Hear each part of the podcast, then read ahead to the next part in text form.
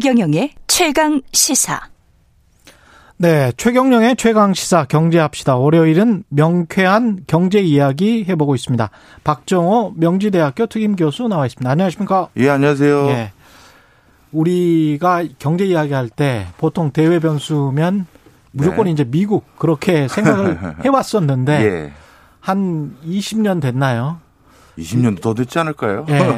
이제 중국, 예, 중국도 굉장히 중요한 변수가 됐습니다. 예, 그렇습니다. 중국이 우리 경제에서 수출이나 아니면 물가 변수에서도 차지하는 영향이 큽니다. 물가 변수에서도 예. 많은 분들이 중국 하면 우리가 수출해야 될 대상으로만 생각하지만요. 음. 실질적으로 우리 서민 장바구니 물가가 지금 수준으로 유지되게끔 만드는 가장 결정적인 나라가 바로 중국이죠. 맞습니다. 예. 그래서 중국에서 어느 정도의 농산물 수급이 우리로 들어오는지 기초적인 생필품과 관련돼서 어- 어떤 단가에 우리가 공급받고 있는지가 우리 서민 물가에서 지대한 영향이라서 음. 중국은 사실 이제 미국 못지않게 중요한 우리에게 상수인데 그렇죠. 상대적으로 조망을 좀 덜 하죠. 예. 그렇죠. 오늘 중국 경제에 대해서 좀 자세히 좀 알아볼 텐데요. 중국 네. 중국 경제를 걱정하는 외신들 꽤 봤는데요. 예, 맞습니다. 첫 번째 이유는 음. 아 이제 미중 간의 저는 무역 갈등이 본격화됐다 이렇게 말씀드리고 무역 갈등, 싶어요. 예. 그리고 그것을 직접적으로 지금 수치로서 벌써 반영되기 시작한 게 중국 증시다 이렇게 말씀드리고 싶은데요. 예. 지난 2월 달에 이제 상하이 증시를 기준으로 말씀드리면 어, 양회가 일어나기 전까지요. 예. 13년 만에 정말 저 종합주가지수 상하이 종합주가지수가 최고치를 어, 음. 달성합니다. 예. 그런데 양회 이후 지금 어떻게 됐느냐? 뭐 양회 이후니까 이제 뭐 불과 한 달 정도 이쪽 왔다 갔다 그렇죠. 되죠. 이렇게 짧은 기간 동안 15% 가까이 급락했어요. 종합지수가. 아, 많이 빠졌네. 예. 그리고 지금도 앞으로 조금 더 빠지지 않을까라는 게 전문가들의 중론입니다. 왜 그렇습니까? 예, 이거에 대해서 좀 설명을 드리면요. 예. 일단 첫 번째로는 중국 내부적인 요인이 있고 중국 바깥의 요인이 있는데요. 음. 중국 바깥의 요인부터 좀 설명을 드릴게요. 예. 어, 미국 증권거래위원회에서 뭐라고 발표를 했냐면 앞으로 미국 증시에 상, 상장되어 있는 외국 기업이 여기선 당연히 중국 기업을 말하는 예. 겁니다. 이 미국 증시에 상장되어 있는 외국 기업이 바로 국제 표준에 따른 회계 기준을 준용하지 않을 경우 음. 아니면 미국 증권거래위원회에서 지정하는 어, 회계 기준을 준용하지 않을 경우 상장 폐지시키겠다. 폐지시킬 수도 있다. 있다. 이렇게 얘기를 했습니다. 예. 어, 그런데 이것은 쉽게 말씀드리면 중국이라는 나라의 회계적인 처리는 미국보다는 조금 더 유연하거든요. 유연하다는 말이 참 뭐라고 이게- 해야 될지 몰라서 예, 저도. 예. 그래서 예. 쉽게 얘기해서 회계적인 기법으로 인해서 예. 어느 정도 적자를 흑자로 바꿀 수도 있고 뭐 예. 이런 여지가 좀 더 있습니다. 그게 유연한 건가요? 사실 뭐 뭐라고 해야 될까 이걸 아, 또 남의 나라 또 예. 증거도 없는데 분식이라고 그러- 얘기할 수는 그- 없고 그렇죠. 예. 예, 예. 자 그래서 이런 상황에서 이제 두 가지인데요 중국 기업들 예. 뭐 진짜 국제적인 회계 기준을 칼같이 준용해 버리면 음. 본인들의 어떻게 보면 치부가 고스란히 드러날 수도 있고요. 그렇죠. 예, 그다음 두 번째는 그러면 그걸 준용하지 않겠다 우린 그러면 상장 폐지가 된다? 그러면 지금 미국 증시에 상장받고 그것에 대한 자금 수혈로 정말 엄청난 기술 개발이라든가 그렇죠. 선도적인 산업 육성하겠다고 한 건데 이거는 미국이 쉽게 얘기해서 돈줄을 쥐고 끊어버리거나 금융 그런- 조달이 안? 그렇죠. 그렇게 만들겠다는 겁니다. 음. 따라서 중국 증시를 견인하는 대표적인 어 섹터가 기술주인데 예. 성장주고 그런 성장주에서 지금 어떻게 보면 아킬레스건을 딱 쥐고 있게 버리니 오를 수가 없는 거죠. 그러면 증시에서 예. 돈을 빌려야 되는데 돈을 빌릴 수 있는 게 그러면 채권 발행해서 돈 빌리는 거면 그렇죠. 지금 이미 기업들 같은 경우는 중국 기업들 같은 경우는 채무 부담이 굉장히 크잖아요. 맞습니다. 그래서 예. 지금 미국 증시에 상장되어 있는 기업이 한 230개 정도 되거든요. 예. 중국 기업이. 음. 근데 이들 기업에게 그러면 증시로부터의 자금 조달을 끊으면 지금 중국 정부는 어떤 상황이냐면 쉽게 얘기해서 어, 건전성 확보하기 위해서 긴축이라는 단어보다는요, 저는 조정과 선별이라는 단어를 요즘 더 많이 쓰는데요. 음. 긴축이라고 하면 진짜 말 그대로 모든 것들의 다운사이징을 추구하는 것이지만 예. 어, 이따가도 자세히 말씀드리겠습니다만 양회 이후 적극적으로 투자할 부분은 또 계속 투자를 할 것으로 천명을 이미 했어요. 예. 그러니까 이건 완전 긴축은 아니고 그동안 우리가 뭔가 경기도 어렵고 또 빨리 원천 기술을 확보해야 된다는 어떤 어떤 위기 의식 때문에 어, 선별 선별적이지 않고 무분별하게 지원을 했다가 야 이게 진짜 거품이 이렇구나 아니면 부채 규모가 커졌구나라는 인식을 한 것 같습니다. 예. 그래서 이 중에서 일부를 이제 선별해서 우리가 죽일 걸 죽이겠다라는 거죠. 그 대표적으로 지금 중국에 그 상장되어 있는 기업들이라든가 중국을 예. 대표하는 기업들 중에서 쉽게 얘기해서 파산하기 시작한 기업들이 되게 많아졌어요. 어. 그런데 이제 중국은 우리 기자님도 잘 아시지만 예. 시가총액 1등 기업부터 천등 기업까지 보면 대부분 우리로 따지면 공기업이거든요. 그렇죠. 국영기업? 그렇죠. 예. 국영기업이죠. 예. 중앙정부의 국영기업이든 부처의 국영기업이든 예. 지방정부의 국영기업이든 다 예. 국영기업들이 많아요. 국유 기업이네요. 정확히 말하면. 예. 그렇겠네요. 국유 기업이 예. 맞겠네요. 국가가 소유하고 있는. 예. 예. 자, 그래서 이건 쉽게 말씀드리면 뭐냐면요. 그런 기업들이 파산을 했다라는 건 음. 쉽게 얘기해서 중국 중앙정부에서 파산을 시킨 겁니다. 음.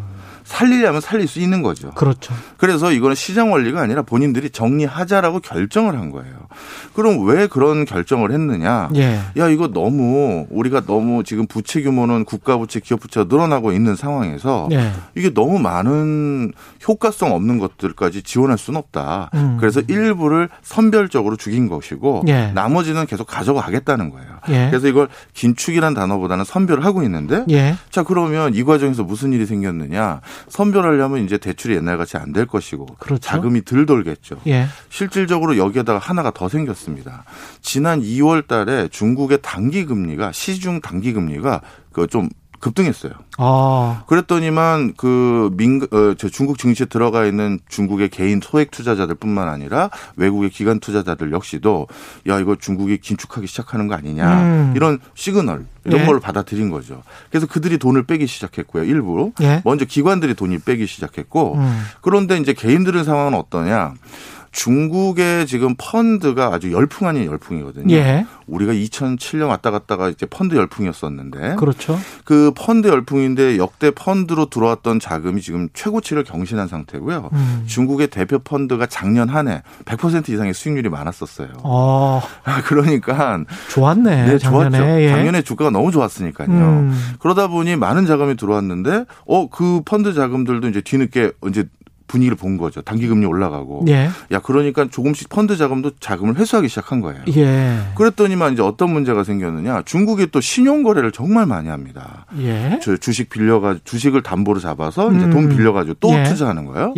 예. 그런데 이 신용 걸리는 거래는 이제 시스템적이잖아요. 음. 주가가 일정 정도 이상을 빠져버리면 바로 매, 매도를 쳐버리거든요. 그렇죠. 예. 바로 이런 것들이 같이 맞물리면서 기관이 금리 올라가는 걸 보고 음. 일부 돈을 회수했고 예. 그리고 작년 대비 주가가 많이 올랐으니까 수익 실현도 일부 해야 되잖아요. 음. 그렇게 뺐는데 거기다가 펀드 자금 있는 것도 시스템적으로 돈이 좀 빠져나왔고 예. 그러니 신용 거래로 돈 들어갔던 게 바로 매도 치니까 주가가 또 시스템적으로 또 빠지고 음. 지금 이런 악순환들이 계속 일어나는 상태다 이렇게 보시면 되겠습니다. 지금 말씀 들어보니까 구조조정을 허용하고 있고 일부지만 네. 그리고 시중금리가 인상되는 거를 그냥 놔두고 보고 있고 네. 그러면서 빚으로 뭔가 투자를 했던 기업들이랄지 투자자들 개인 투자자들이 굉장히 곤혹스러운 상황에 그렇습니다. 처해 있다. 네. 어떻게 보면 중국이 다른 서방 국가, 한국까지 포함해서 구조조정을 그 2008년, 2009년 금융위기 이후에 거의 안 해왔잖아요. 네. 사실은 초저금리 하에서 예. 선제적으로 먼저 잘하고 있는 거 아니에요? 어, 사실 그렇다고 볼 수도 있습니다. 왜냐하면 예. 사실 작년에도 중국 경제는 GDP 성장률이 플러스였거든요. 네.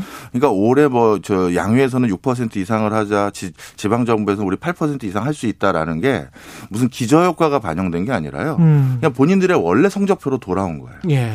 그러니까 IMF라든가 OECD 전 세계 주요 국가들의 경제 성장률을 진단하고 있는 국제기구의 수치를 보면 유일하게 어 코로나 19 이전에 예측했던 시계열로 경제 성장률을 여전히 다시 그, 그 상태를 회복한 국가는 중국 한 나라밖에 없어요. 전 세계적으로. 예.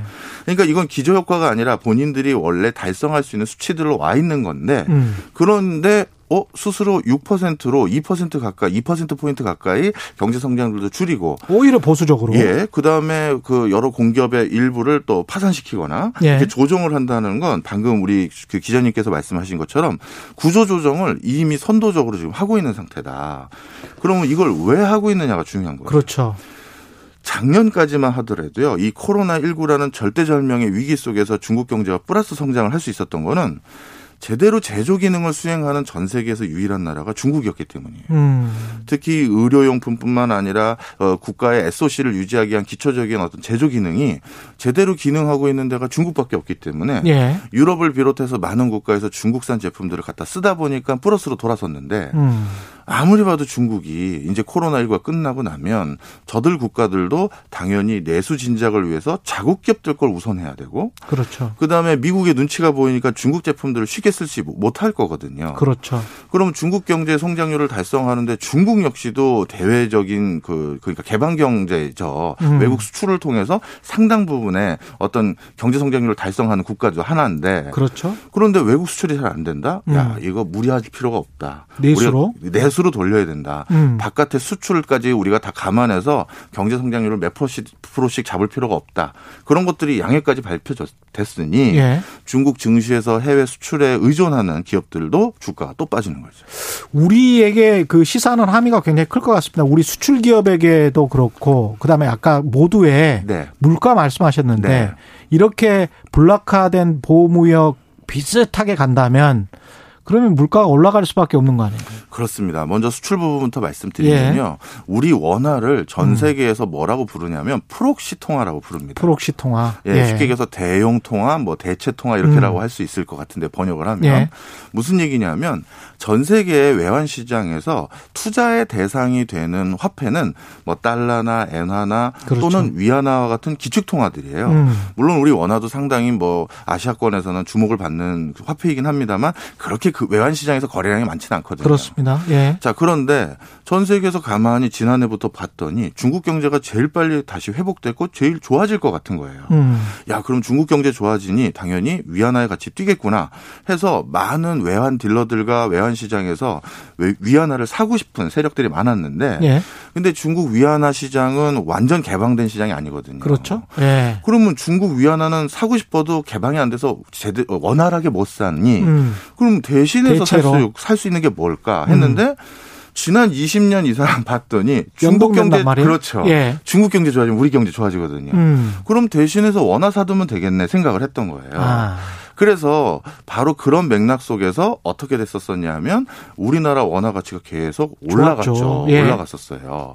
그런데 중국 위안화에 대한 투자가 지금 이제 중국 증시에서부터 선도적으로 그렇죠. 보였던 것처럼 예. 야, 저게 안 좋겠구나 하면 돈을 빼겠죠. 그렇죠. 그러면 우리나라 원화에 대한 어떤 그 뭐랄까요 수요도 줄겠죠. 줄게 같이. 됩니다. 그럼 다시 환율이 올라가니 예. 환율 올라가면 우리나라 수출에는 아주 파란불이 들어오는 겁니다. 그렇죠. 그래서 수출 부분에서는 예. 환율적인 요인으로만은 음. 환율적인 요인으로만은 긍정적일 수 있다. 음. 이렇게 생각이 들고요. 중국이 내수 시장에 집중한다고 하더라도 예, 예. 그렇습니다. 그런데 이제 물가 부분에서는 음. 지금 이제 한국에 대해서 입장을 니는 어떻게 할 건데를 계속 압박하고 있는 게 중국이죠. 그렇죠. 그러면 식량 자금률이 OECD에서 거의 최저 수준인 우리나라. 그래서 예. 거의 식탁 위에 있는 대부분의 먹거리가 중국에 상당 부분 의존하고 있는 상황. 음. 그다음에 우리나라에서 어 중간재는 중국에 수출하고 예. 중국에서 만들어서 해외 수출을 하는 그런 구조에 속해 있는 많은 industry가 있는데 산업군이 음. 있는데 거기에서는 중국 경제가 옛날에 우리 어, 사드 상황에서 네. 롯데라든가 우리나라 주요 기업의 시설 투자물 그대로 놔두고 고스란히 나왔잖아요. 네. 그런 압박이 또 일어날 수는 있을 수도 있어요. 그러네. 그래서 네. 그런 부분의 어, 위험 요인은 분명히 있다. 네. 오늘 그 말씀하신 내용, 박정호 교수 말씀하신 내용 따로 이렇게 편집해서 그 유튜브에 올려놓을 테니까 계속 한번 반복적으로 들어보시는 게 좋을 것 같습니다. 경제 초보이신 분들은 좀 헛갈리실 것 같아요. 그래서 한 두세 번 들어보시면 굉장히 좋을 것 같고 이런 상황에서 한국 같은 경우는 결국은 이제 수출은 잘 될 것 같으니까 내수에 집중할 수밖에 없겠습니다. 예, 저희도 지금 이제 뭐 우리 흔히 말하는 음. 경기가 저, 변, 어, 지금 진행되고 있는 상황이요. K자형입니다. 예. 음. 그리고 우리 저도 이제 뭐 지금 우리나라의 역대 불황 아닌 불황을 지켜봤더니 IMF 외환위기, 글로벌 금융위기 이후에는 차상위 소득계층으로 떨어지는 분들이 더 많고 그렇습니다. 또 나름대로 좀 자산이 있는 분들은 오히려 더 자산이 더 커지는 그렇죠. 이런 양극화가 더 심화되거든요. 음. 따라서 그런 과정에서 지금 소상 소상공인이라든가 음. 작은 기업들 이런 기업들을 부양하기 위해서는 우리도 내수에 굉장히 많은 신경을 써야 된다. 네. 이렇게 판단이 되네요. 알겠습니다. 고맙습니다. 지금까지 최경련의 최강 시사 경제합시다 박정호 명지대학교 특임 교수와 이야기 나눴습니다. 고맙습니다. 예, 지금 여러분은 KBS 라디오 대표 아침 시사 최경의 최강 시사 듣고 계십니다. 문자 자변은 짧은 문자 50원, 긴 문자 100원이 드는 샵 9730 무료인 콩 어플에도 의견 보내주시기 바랍니다. KBS 라디오 최경의 최강 시사 듣고 계신 지금 시각은 8시 45분입니다.